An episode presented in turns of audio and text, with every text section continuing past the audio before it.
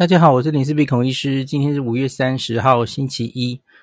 这个周末啊，全部台湾的新闻几乎都充斥的在，就是一个郭彦均艺人嘛，哦，他发了一个他医护朋友分享，据称是他的医护朋朋友的一个 LINE 的对话。然后在那个对话里面有说看到这么多孩子就这样走，类似这样的描述了哦。那那些医护前线声称他在。那看到的哦，然后就说，那他自己郭彦军自己本身的发文其实没有特别大的问题，他其实就只是呼吁大家要帮医护人员加油啊，很辛苦，然后大家留言帮他们打气。他的发文本身没有什么问题，可是他截的那个赖群主的里面有一句话引起轩然大波，就是。看到这么多孩子就这样走的这句话了哈，那很多人又问他说：“哈，这个，请问这个医护人员他是在哪一家医院呢？哦，那个他怎么会看到这么多？那什么样叫多？然后因为全台湾到现在今天是十十例不幸去世嘛，孩子哦，那他说你是在哪一间医院？你可以一一下看到这么多。”死亡这样吼，反正就开始这样吵，有人说这是假消息等等吼。那后续当然也不是只针对他的这个消息本身，是因为隔天好像有一系列的同样的呃一系列的粉砖在同一个时间转了几乎一样的消息，很明显后面好像有某个公司在操作哦，是他们旗下的粉砖等等的哦，就有人猜这会不会是呃就是一些。在后面哦，什么势力正在制造这种在台湾的引起恐慌的类似这样的消息放大哦，类似这样子哦。好，可是我我今天不是要讲这些东西，这个我我相信很多人都发言过了，我我不习惯讲这些东西。我要跟大家讲的是，第一个这个事情背后，我们医医学上希望家长们可以了解的。真实四平八稳的资讯是什么？我一直以来这两年多来想传递的其实就是这个。那我很不希望看到，我这两天看到真的很沉重，心情很沉重。就是小朋友去世的这件事，其实也不只是小朋友。我们现在这一波疫情，吼，死亡已经超过一千人了，哦，其中十位是小朋友。其实每一个生命都。逝去都令人非常难过啊！吼，那我更难过的其实是大敌当前，Omicron 当前，可是我们两边吵成一团，两边的言论我其实都有点受不了吼。别不要误以为我是在帮政府辩护或是什么，现在最重要的问题就是任何人发言，你们就开始贴标签，部分的人很习惯互贴标签吼。怎么样就是反政府？怎么样就是中共同路人？这这非常非常累。然后我我其实身为医生，我只想跟大家解释我们现在防疫遇到什么问题，然后这个小朋友重症到底能怎么处理？那那个发生重症、发生死亡的几率比别国高，对，高多少？那你要怎么评估这些风险？这是医师要做的事，而不是去渲染这个恐惧。然后，我觉得他对整体防疫是完全没有帮助的哦，因为你你会让非常恐慌的家长。好，首先你支不支持政府是另外一回事，你们可能已经开始打选战了。可是我完全不在乎这件事，我只在乎我们可不可以撑过这个疫情，我们可不可以努力的。大家团结起来，然后把致死重症压到最低。这个是医界最在乎的，不是选举，不是指挥官可不可以成功去选台北市，他可不可以在几月下庄？我们根本完全不 care 这些事情。跟民众、跟任何政治人物现在在吵这些事情，我们根本都不 care，都是口水战。我觉得很悲哀的是。完全就已经是立场泾渭分明，开始打选战了。我们的防疫总会变成政治化，这是我最无力的。这两年多，疫苗也是，防疫政策也是，筛不筛检也是哦。好，没关系，我我现在来跟大家讲风险。那我们的就是儿童重症到目前为止，还有脑炎哈，呃，目前是什么样的数字？跟大家更新一下哦。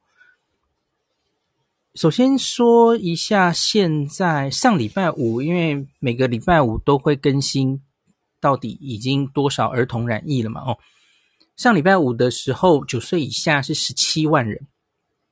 所以，也许到今天已经二十万了哈。总之，总之，我们就是至少十七万起跳了哈。已经这么多九岁以下儿童染疫，这是分母。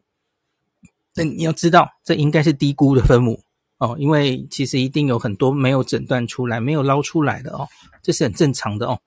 好，你要知道分母大概是十七万。你的小朋友最近很可能有确诊，怎么样哦？你是十七万人之一，甚至搞不好是二十万、三十万、四十万人之一哦。好那目前为止分子是怎么样？哦，我们到今天下午最新的数字啊，儿童总共有二十五例的重症哦，二十五例，然后这其中有十四例是脑炎。这两天其实罗富陆续啊，昨天报了两例，今天报了三例脑炎。可是比较特别的是哦，这五例脑炎其实都是没有这么严重的，然后。甚至是已经进过加护病房，然后后来拔管。今天的三例更是几乎已经出院的哦，有出院的，只短暂进过加护病房哦。这个其实是这样了哦，因为通报是这样，那个死亡然后重症，他会先通报到 CDC，可是有一些比较轻症，然后或是只是在中症的，他不一定会马上 CDC 这边会知道哦。所以才会有这样的顺序的问题。你一开始通报那些脑炎哦，然后就死亡了嘛，很快就通报到五个，死亡要有一定时间就会通报，所以才会你怎么前面这个脑炎重症都这么严重哦？有这样的一个问题。那当然还有就是我们这一两个礼拜，不管是小儿重症、小儿急诊、那小儿感染科这些学界都一直在互通有无嘛，那大家再仔细。研讨这个脑炎到底是怎么回事，然后在五月二十一号的时候就定定出来治疗的准则哦，脑炎重症的处理的准则，然后也有开好几次会了嘛，下礼拜六还会继续开哈。那所以有一些可能是大家知道怎么处理了，大家应该有注意到最近的几例哦，其实大概都用了好多药哦，就是什么类固醇、免疫球蛋白、那瑞德西韦哈。那可能还有降脑压的药啊，哦，那大概这些都你看很多好几个案例，其实都是噼里啪啦全部上了哦。好，所以呢，目前的十四例的脑炎，好，不要忘记我说的分母，十七万分之十四，哦，至少十七。那这十四例脑炎有五例是不幸去世的哦，很早就爆出来了。那可是呢，他有八例是已经都改善了。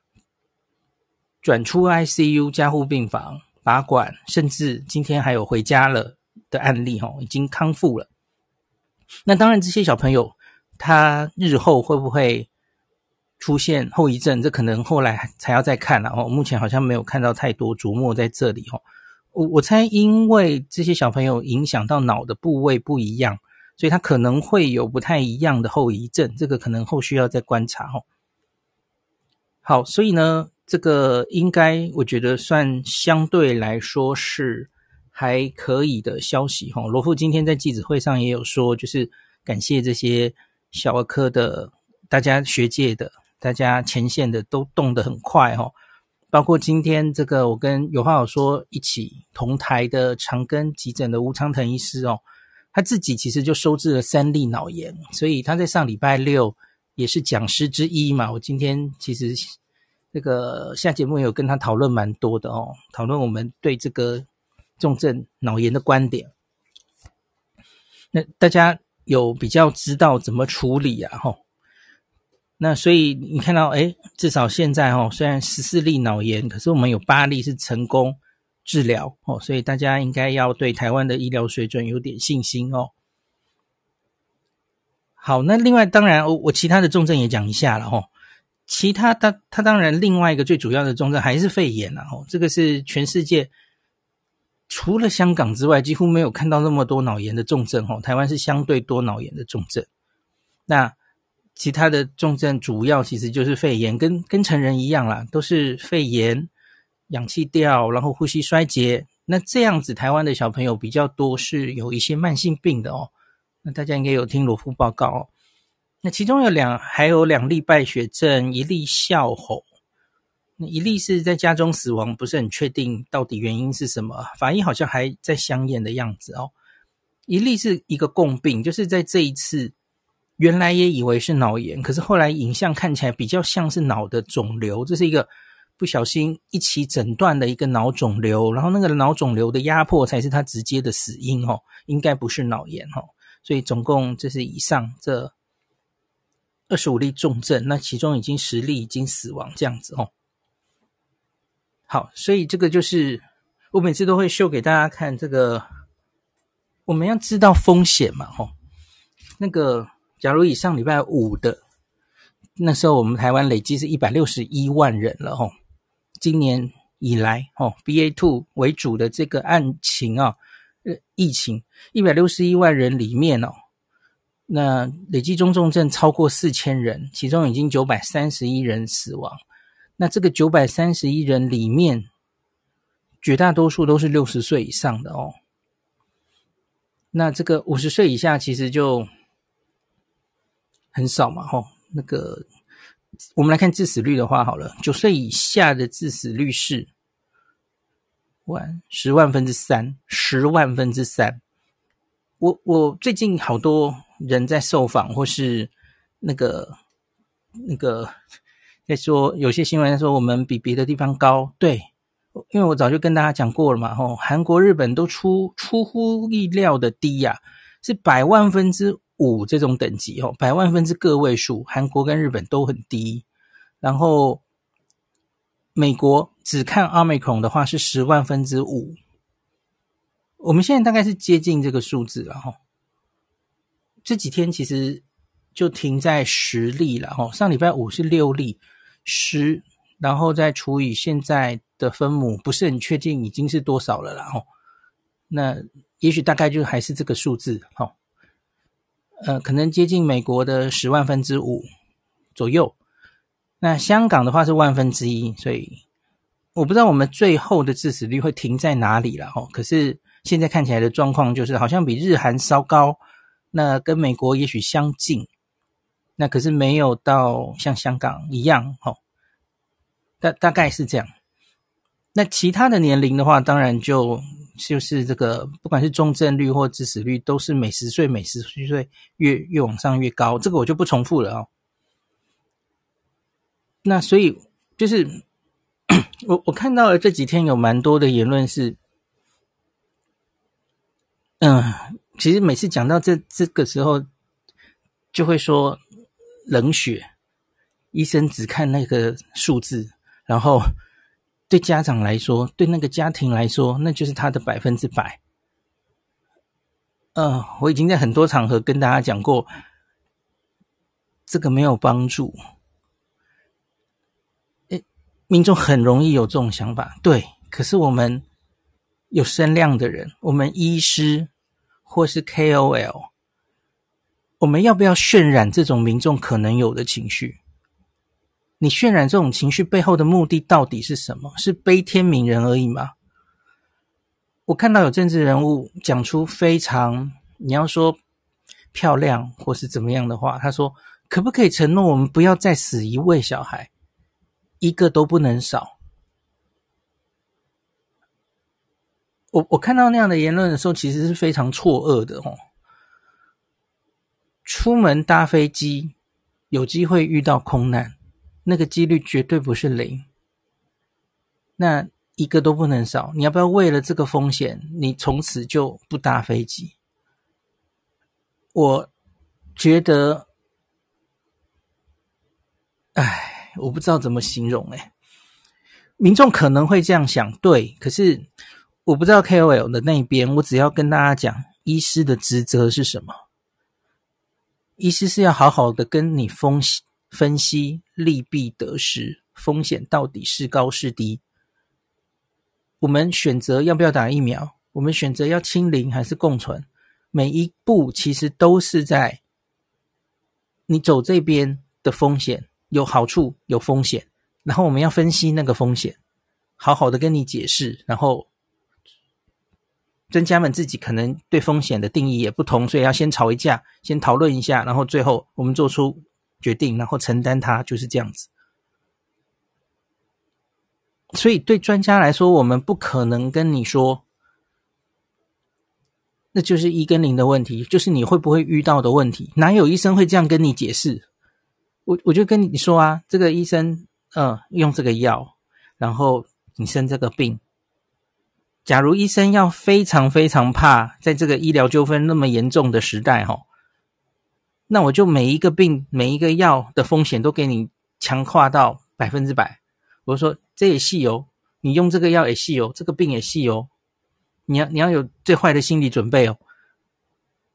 你希望你遇到的医师每一个病都是这样跟你解释吗？这个是逃避责任，医生怕被告。所以，因此他不跟你解释，因为你遇到了或没遇到就是一跟零。可是问题是你真的希望医生这样跟你解释吗？当然不是吧。这个要有足够理智的家属才行。假如假如家属全部都变成巨婴哦，就是医生你一定要包医，一定要把我治好哦。万一没有治好，不顺他的意，你就会回头来告医师的话，你就会让每一个医师都变成这样子，他就不跟你分分担风险了。他就说，你用这个药哦，可能会伤肝哦，可能会伤肾哦。真的伤肾的时候，不是我的责任，我已经跟你解释过喽。吼，我觉得你至少会希望医师跟你解释，那风险到底是高是低，对吧？用在几万人身上，然后我们这个药曾经发生过伤肾的比例，哈，千分之二，类似这样，你会希望听到这个数字吧？所以我我真的有点难过，为什么我们在分析这个数字的时候，然后就会有人就说，这对我们没有意义，这是冷冰冰的数字，哦，每个生命都一个都不能少，嗯。我觉得这实在是太，这叫什么？礼盲而滥情。小朋友绝对是重中之重，没有错。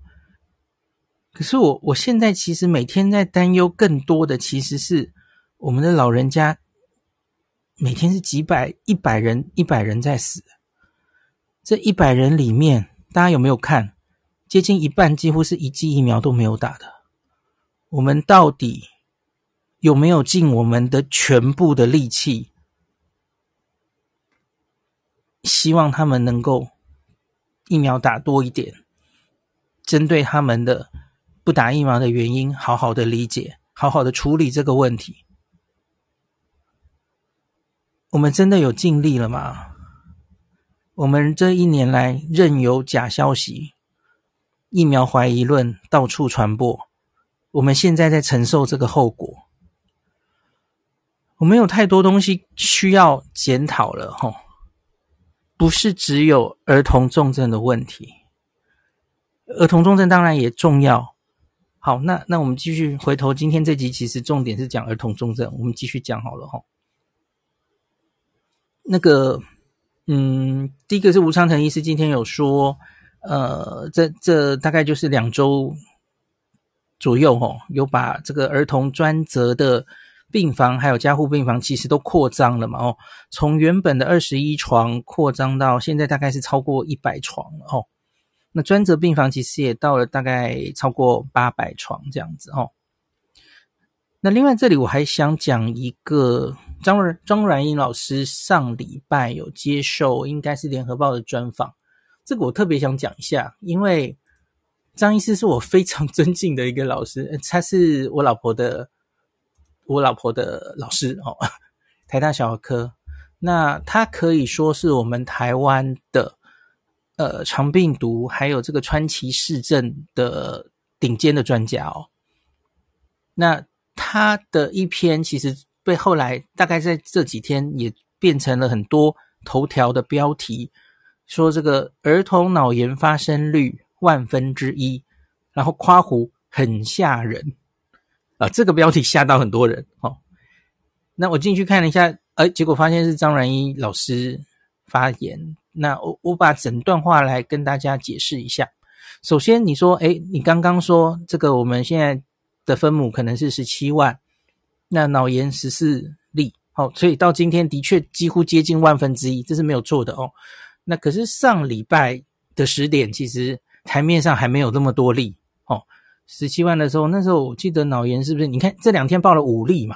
所以在上礼拜的时候，其实是十七万，大概分之八、分之九这样子齁。所以那个离万分之一好像还有一定的范围。可是你知道吗？因为张阮仪老师他他在第一线，然后他很多这个看到脑炎的病人，他们前线的人会互通有无，所以他其实早就看到这个大概接近万分之一的发生率了齁。这其实没有讲错嘛齁。现在已经是七万分之十四。好，那张医师是这样说哈，呃，这个肠病毒，很多人就联想到之前的肠病毒哈。张医师说，两者虽然都这个会引发脑炎，可是表现跟引发的机制略有不同。肠病毒是攻击脑干，这个是非常非常确定的，脑干的一个部位哦。然后它就是会引起脑干是生命中枢，所以它后续会引发一些神经性的肺水肿，然后心脏肺的衰竭，心肺衰竭，这都是神经性的哦。那个肺那个心本身其实是好的，可是它是从中枢，然后引发这些衰竭，然后就直接致死哦。那可是哦，新冠病毒攻击的位置目前看起来似乎不局限在脑干，那我们。更多看到其实是全脑都会发炎哦，然后你就会看到很广泛的脑水肿嘛，吼，那不会快速引发心肺衰竭，那后续反而是因为多重器官衰竭，这个全身的凝血不全症，这样致死。其实所以治治病的机转似乎不太一样了，吼。那张阮仪表示，我国儿童染疫病例数大约占整体的两成。而疑似严重脑炎发生几率达万分之一，这万分之一就是这样出来的哦。那他说，国内目前其实已经不只有七位哦，当时其实见报的时候，当时台面上只有七位了哦，那现在已经十四位了嘛吼。那他说，国内其实不止七位儿童脑炎，实际计算是万分之一的发生率，他觉得蛮吓人的啊，而且许多孩子的愈后状况不佳，这样子哦。那这里也有这篇报道也有访问那个黄玉成老师哈，林口长庚的。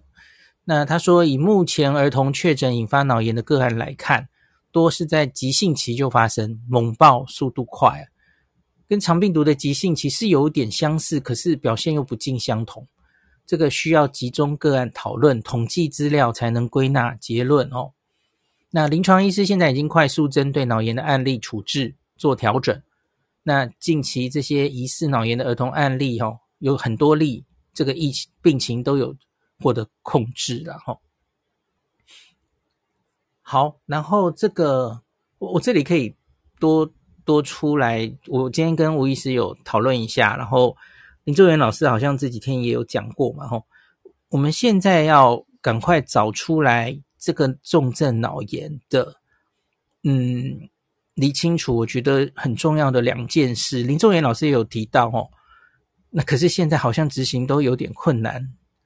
两件事，一个是我们不能只做电脑断层，我们应该要做核磁共振，因为核磁共振才能很清楚的，呃，清楚的看出它到底发炎是发生在脑的哪一个部位哈。我们现在所有的案例几乎都只做电脑断层，那这个有点麻烦，因为这是因为防疫的理由。他们怕污染那个核磁共振的机器，所以不让有新冠确诊的人去做。我觉得这其实应该是可以克服的。那我们假如没有影像的话，因为电脑断层看脑，就算有打显影剂哦，其实都不够清楚。那我我觉得我们不需要多，当然需要希望越多了哈，可是其实你只要两三例、三四例都有做核磁共振，答案可能很快会出来哈。就是这个脑炎重症，它到底是攻击脑的哪一个部位？NI 是非常非常精确的哈。好，所以我们需要影像。当年我们对付这个肠病毒七十一，其实就是它是非常简单的，它就是重症，它就是特别爱攻击我们的脑干哦。所以马上找出了它的致病机转，然后针对它对症下药哦。所以后来我们其实肠病毒七十一的重症那个死亡率就大大降低了哦。找出了对付它的方法，这样子哦。所以我们现在也需要这样子哦。那没有办法看到影像这件事有点头疼。那另外一件事情其实就是解剖了哦。理论上应该要。解剖，然后让病理科医师帮忙我们临床科医师找出到底这些小朋友快速恶化的主要原因是什么，我们才可能对症下药哦。那可是大家知道，台湾其实特别是小朋友吧，解剖的风气应该是跟我们的国情可能不太符合哦。然后大家知道，这个又是一个第五类传染病哦，规定你在死亡之后可能要二十四小时内很快就火化。所以你去劝，就是希望是不是可以，呃，让小朋友这个等于是捐出他的身体，遗爱人间哈、哦，让大家可以找出这个，嗯、死亡的原因。这个可能很难劝哦，因为家长们其实一定是 非常非常难过的时候哦。那你要只有这二十四小时之内马上就要火化掉，这其实也是。几乎没有什么办法。那吴医师有说他，他他因为手上有经过三例嘛，吼，他们有努力试着看看可不可以让家长接受，可是都没办法哦。然后我们没有办法有影像，然后有解剖的结果的话，其实我们可能只是在瞎子摸象哦，没有办法很精确的找出到底这个。病毒为什么会在台湾的小朋友比较容易发生这样重症脑炎？那另外，其实刚我念的几个医师也有都发现，哦，其实不是每一个小朋友表现都类似哦。我觉得这次的事情可能比长病毒那一次还严重，呃，还复杂，因为有轻有重，然后每一个在影像上看到的其实也不一定相同，哦，好像不是只是。影响到某一个部分的脑，所以它可能有好几种这个机制来造成脑病变哦。那这个可能这次的这个议题会比这个那次的肠病毒还更难解决哦。那我们目前用的就是已经定出了这个儿童并发急性脑炎的临床治疗暂行指引啊，五月二十一定出来的哦。那有。列出来一些像是这个颅内压、脑发炎、水肿吼，所以脑内压压力很高。你要想一下吼，这个脑被整个头盖骨保护住嘛哦，那可是假如你脑子肿起来了，因为发炎，哦，那压力变高的时候会发生什么事？血液就进不太来脑了，这是很严重的事情哦。那进不太来，那就哇，那就会缺血哦，缺氧，那。那就会造成更大的破坏哈。那所以脑水肿要怎么样急性的处理？然后你血压又要够高哦，因为这些小朋友有些最严重的时候血压都会掉哦。你血压要够高，因为那个到到血到那个脑的血管，那个血压要够高，才能够送这个新鲜的血进去脑，不会让它缺氧这样子哦。血压要维持的够好。然后你又要降脑压，这其实不是非常好控制的齁。那另外，这个感染跟免疫相关的治疗的话呢，就是可以用抗病毒药物瑞德西韦嘛吼。因为十二岁以下目前还只能用瑞德西韦哦。那抗发炎可能可以用什么药物吼？那可以用这个抽筋可以用什么药物？这个其实现在都已经定出来了吼。好，这个我们会继续开会了哈。那我觉得看这几天报的这一些陆续有比较被控制下来的案例，哈，看起来是好像有一些进展。那只是到底是我们用的哪一个药里面，哦，它是最重要的药哦。我跟吴医师其实都猜可能是那个免疫球蛋白哦，可能是最最有帮忙的哦。那类固醇也许也有一些帮忙，就是哦。那可是这个可能就有待我们之后更进一步的。研究了哈，好，所以风险，我回头回过头来，就今天希望大家前面可能有点复杂哈，可是假如你有九岁以下的儿童哈，那我要先跟你讲，最常发生的年龄，我们现在看到还是大概五岁以下哈，一到五岁小小孩发生的几率比较高，这种这种严重的脑炎哈。那然后呢？你要知道，九岁以下，我们目前这个至少是七万人哦。那我们目前就是看到这十四例脑炎，脑炎应该蛮难漏掉的哦，因为它的症状其实就是跟什么抽搐、抽搐啊，然后呃有一些神经学的症状，这个大概很难漏掉了哦。所以你看，是十七万分之十四，那你抓多一点，也许是万分之一的几率了哈。那九千九百九十九个是好的，好，是没事的哈。大家要知道一下这个比例哈，知道它风险的高低大概是这样哈。好，那而且那我今天跟大家讲，到目前为止，我们十四例里面其实有八例是成功可以改善治疗的哈。好，就让他大家清楚明了这个这样子大概的数字，当然这个数字会一直在变。那请大家要相信我们的医界小儿科。这个同同仁们，他们都是非常努力，想要把每个小朋友都救下来。那我觉得放大家长的恐惧，呃，一定会恐惧。可是我觉得不需要把它无限上纲到，我我觉得这几天有点放的太大了哈。那然后另外一边，在在。对这个做出 argument 的那边又会被骂，你你是这没人性哦。反正我觉得这个已经是意气之争、意识形态之争。然后有一边觉得另外一边可能背后可能是对面的认知作战等等的，不，这已经太多了。我觉得好啦，真的有认知作战，你就你就法办嘛，你赶快办呐、啊！哎。就两边我其实都看不太下去，很累。这就是我跟大家讲的，我我们的新闻上就是看不到本的民众应该需要知道的常识卫教，不让他们过于恐慌，知让他们知道该怎么做，这样就好了。大家可不可以想想看，假如这件事发生在日本，他们会怎么做？NHK 晨间节目，几个专家在那边板着脸，在那边解释，可能有三个林氏璧就在那边解释，哦，儿童脑炎现在有几例，怎么样怎么样。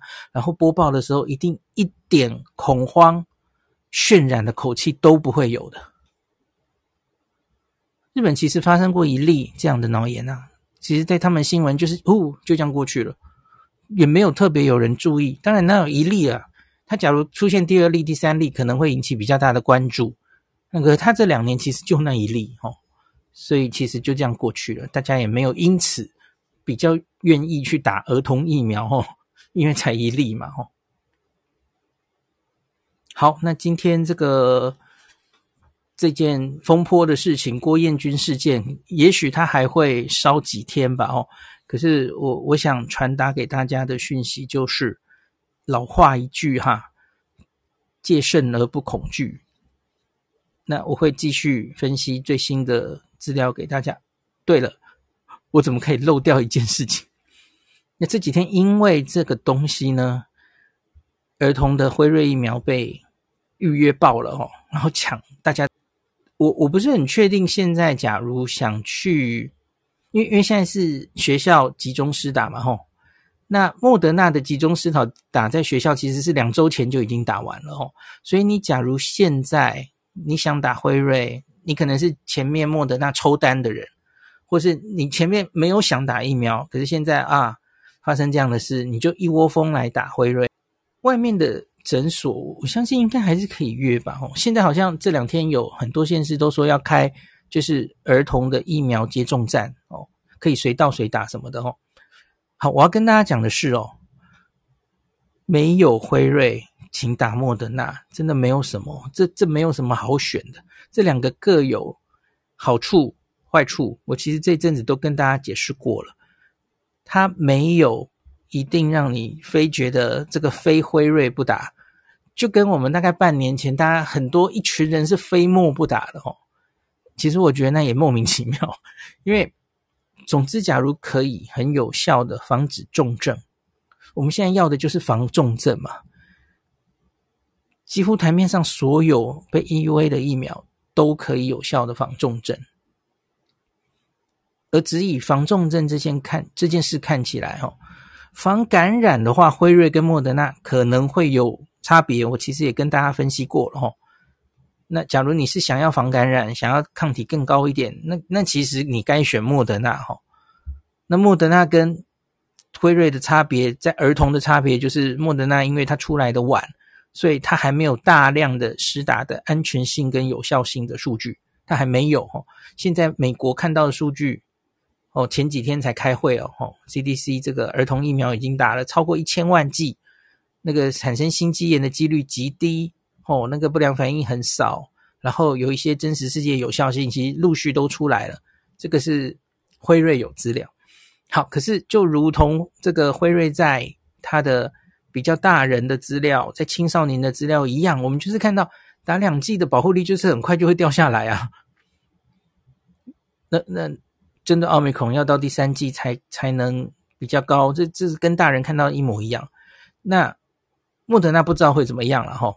那可是理论上，因为剂量在儿童，莫德纳其实是比辉瑞更高，所以我觉得它做出来的保护力可能会比较好哈。所以你真的没有什么特别需要去觉得我一定非辉瑞打不可的。理由哈，除非你非常非常在意打完之后的那两三天哦哦不良反应，呃，莫德纳可能会大于辉瑞，对，有可能哈，发烧的比例比较高。好，那是第二季哈，第一季的话，这两个疫苗其实大概都发烧的比例都是个位数，两个我记得差不多哈，没有差到哪里去。第二季才是这个不良反应比较高的时候。那我我不是很确定台湾以后会不会开放混打了齁，就是连儿童也可以混打。你先打了莫德纳，后来第二剂你打辉瑞，哦，理论上这个不良反应应该就会大减哦。这个我们再说嘛，齁。你至少可以先去打第一剂，哦。那因为现在奥密克戎流行的很盛行，然后你你想要避开这个心不是心肌炎，对不起，避开这个脑炎重症的风险哦。我想一剂。就会有一定的保护力了，但两种疫苗都可以打哦，不要一定非什么不可哦，没有这这种事，我相信两个效果都不错的哦。好，今天就讲到这里。有，我已经讲了这段时间救回多少脑炎儿童了哈，嗯。对，就刚刚有话好说，有详细念，我刚刚懒得念了啦哦，反正是这个新闻已经报那么大，大家应该都看到了哦，我不想再念。而且其实他说，你看那句，是有很多小孩都走了，可是他其实没有说他是在哪里，你你怎么知道他一定是说在他的医院看到的？那是你脑补的，对吧？他当然可以看新闻说，哎，看新闻看到哦，很多都十个。当时是应该是七个吧？哦，七个小孩都走了，不行吗？不是医院看到的，这样不行吗？当然可以啊。好，我们继续。好，那些网军大战真的很无意义哈。我们继续看。好，有有几个问题我要回答一下哈。等一下哦。呃，等一下，我我我有一点那个，对啊，我我看到一个都不能少，我就有点想到，诶，上次听到一个都不能少是什么？是谁说的？好像是对面说的，好，不重要。看一下，好好好，我我终于看到开始要回答问题的地方哦。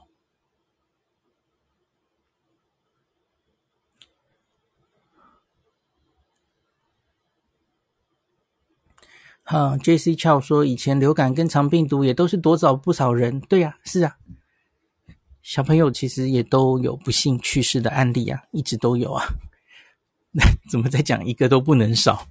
不，这个就叫做清零思维啊，就是某个人哦，某个我真的不想讲他的名字，就一直在上电视说这个共存是屠杀，是政府对人民的屠杀。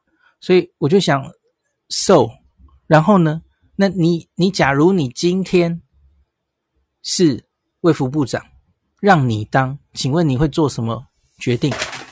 你两个月前你会做什么决定？当 Omicron 清零好像守不太下来了吼，他就一直钻进台湾来哦，有点挡不下来了，因为他传染力实在太高了。请问你会做什么决定吗？你会封城是不是？那你就是你，你期望人民听到这些事情，然后呢，觉得这个共存是仓促的决定，是草菅人命的决定。对，我觉得，假如你也跟我一样，吼，这这两天就是看着这些两边吵来吵去，不可开交，实在看得很累的话，吼，放放过自己吧，慎选这个关于新冠的这个资讯来源，哦，欢迎大家。这个上面的这个电，我的电子档哦，里面有所有我的发声管道的来源，比方说我的 YT 啊，我的 Line at，呃，我的脸书粉砖等等哦，还有 Telegram，就不要看太多杂七杂八的东西，影响自己的心情哦，也是让免疫力变不好哦。那所以要保持愉快心。妈妈说。人多的地方不要去。请问有报道儿童脑炎可能与细胞免疫风暴机制有关？若是这种过度发炎反应，那打疫苗先在身上产生抗体，是否能降低发生的几率？还是这单纯是先天上的关系？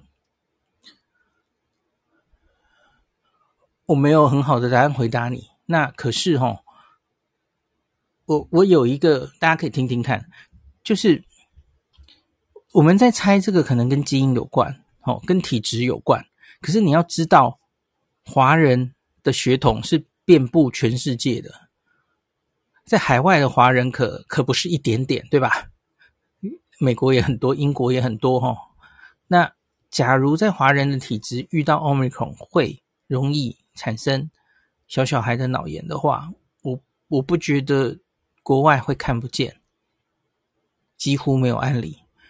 那为什么只有我们跟香港看到？我觉得有一个可能的解释，就是国外这些小朋友已经先得过其他变种病毒的感染过了，蛮多的比例都得过了哈。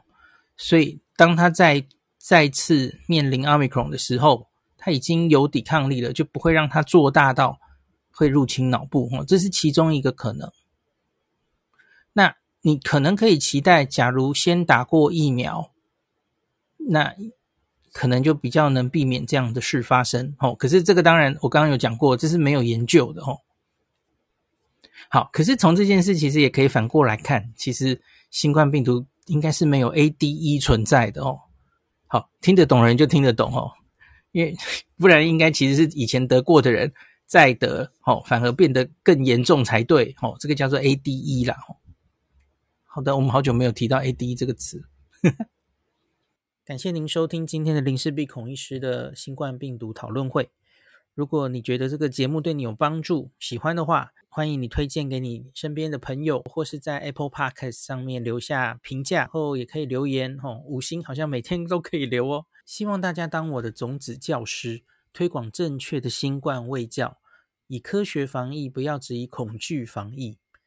行有余力的话，欢迎您赞助林氏璧孔医师喝杯咖啡，让我可以在这个纷乱的时代继续分享知识，努力做正确的新冠相关卫教。如果你想看到更多孔医师分享的新冠疫情相关资讯，或是零事必发的日本旅游资讯，欢迎你加入脸书上的日本自助旅游中毒者粉丝专业。那或是我也有 LINE 的官方账号，或是 Telegram。那这一些连接都在 Pocket 前面的我的电子名片里面，可以在一个页面就看到我所有的发声管道，都欢迎您加入。那我们就下一集再见喽。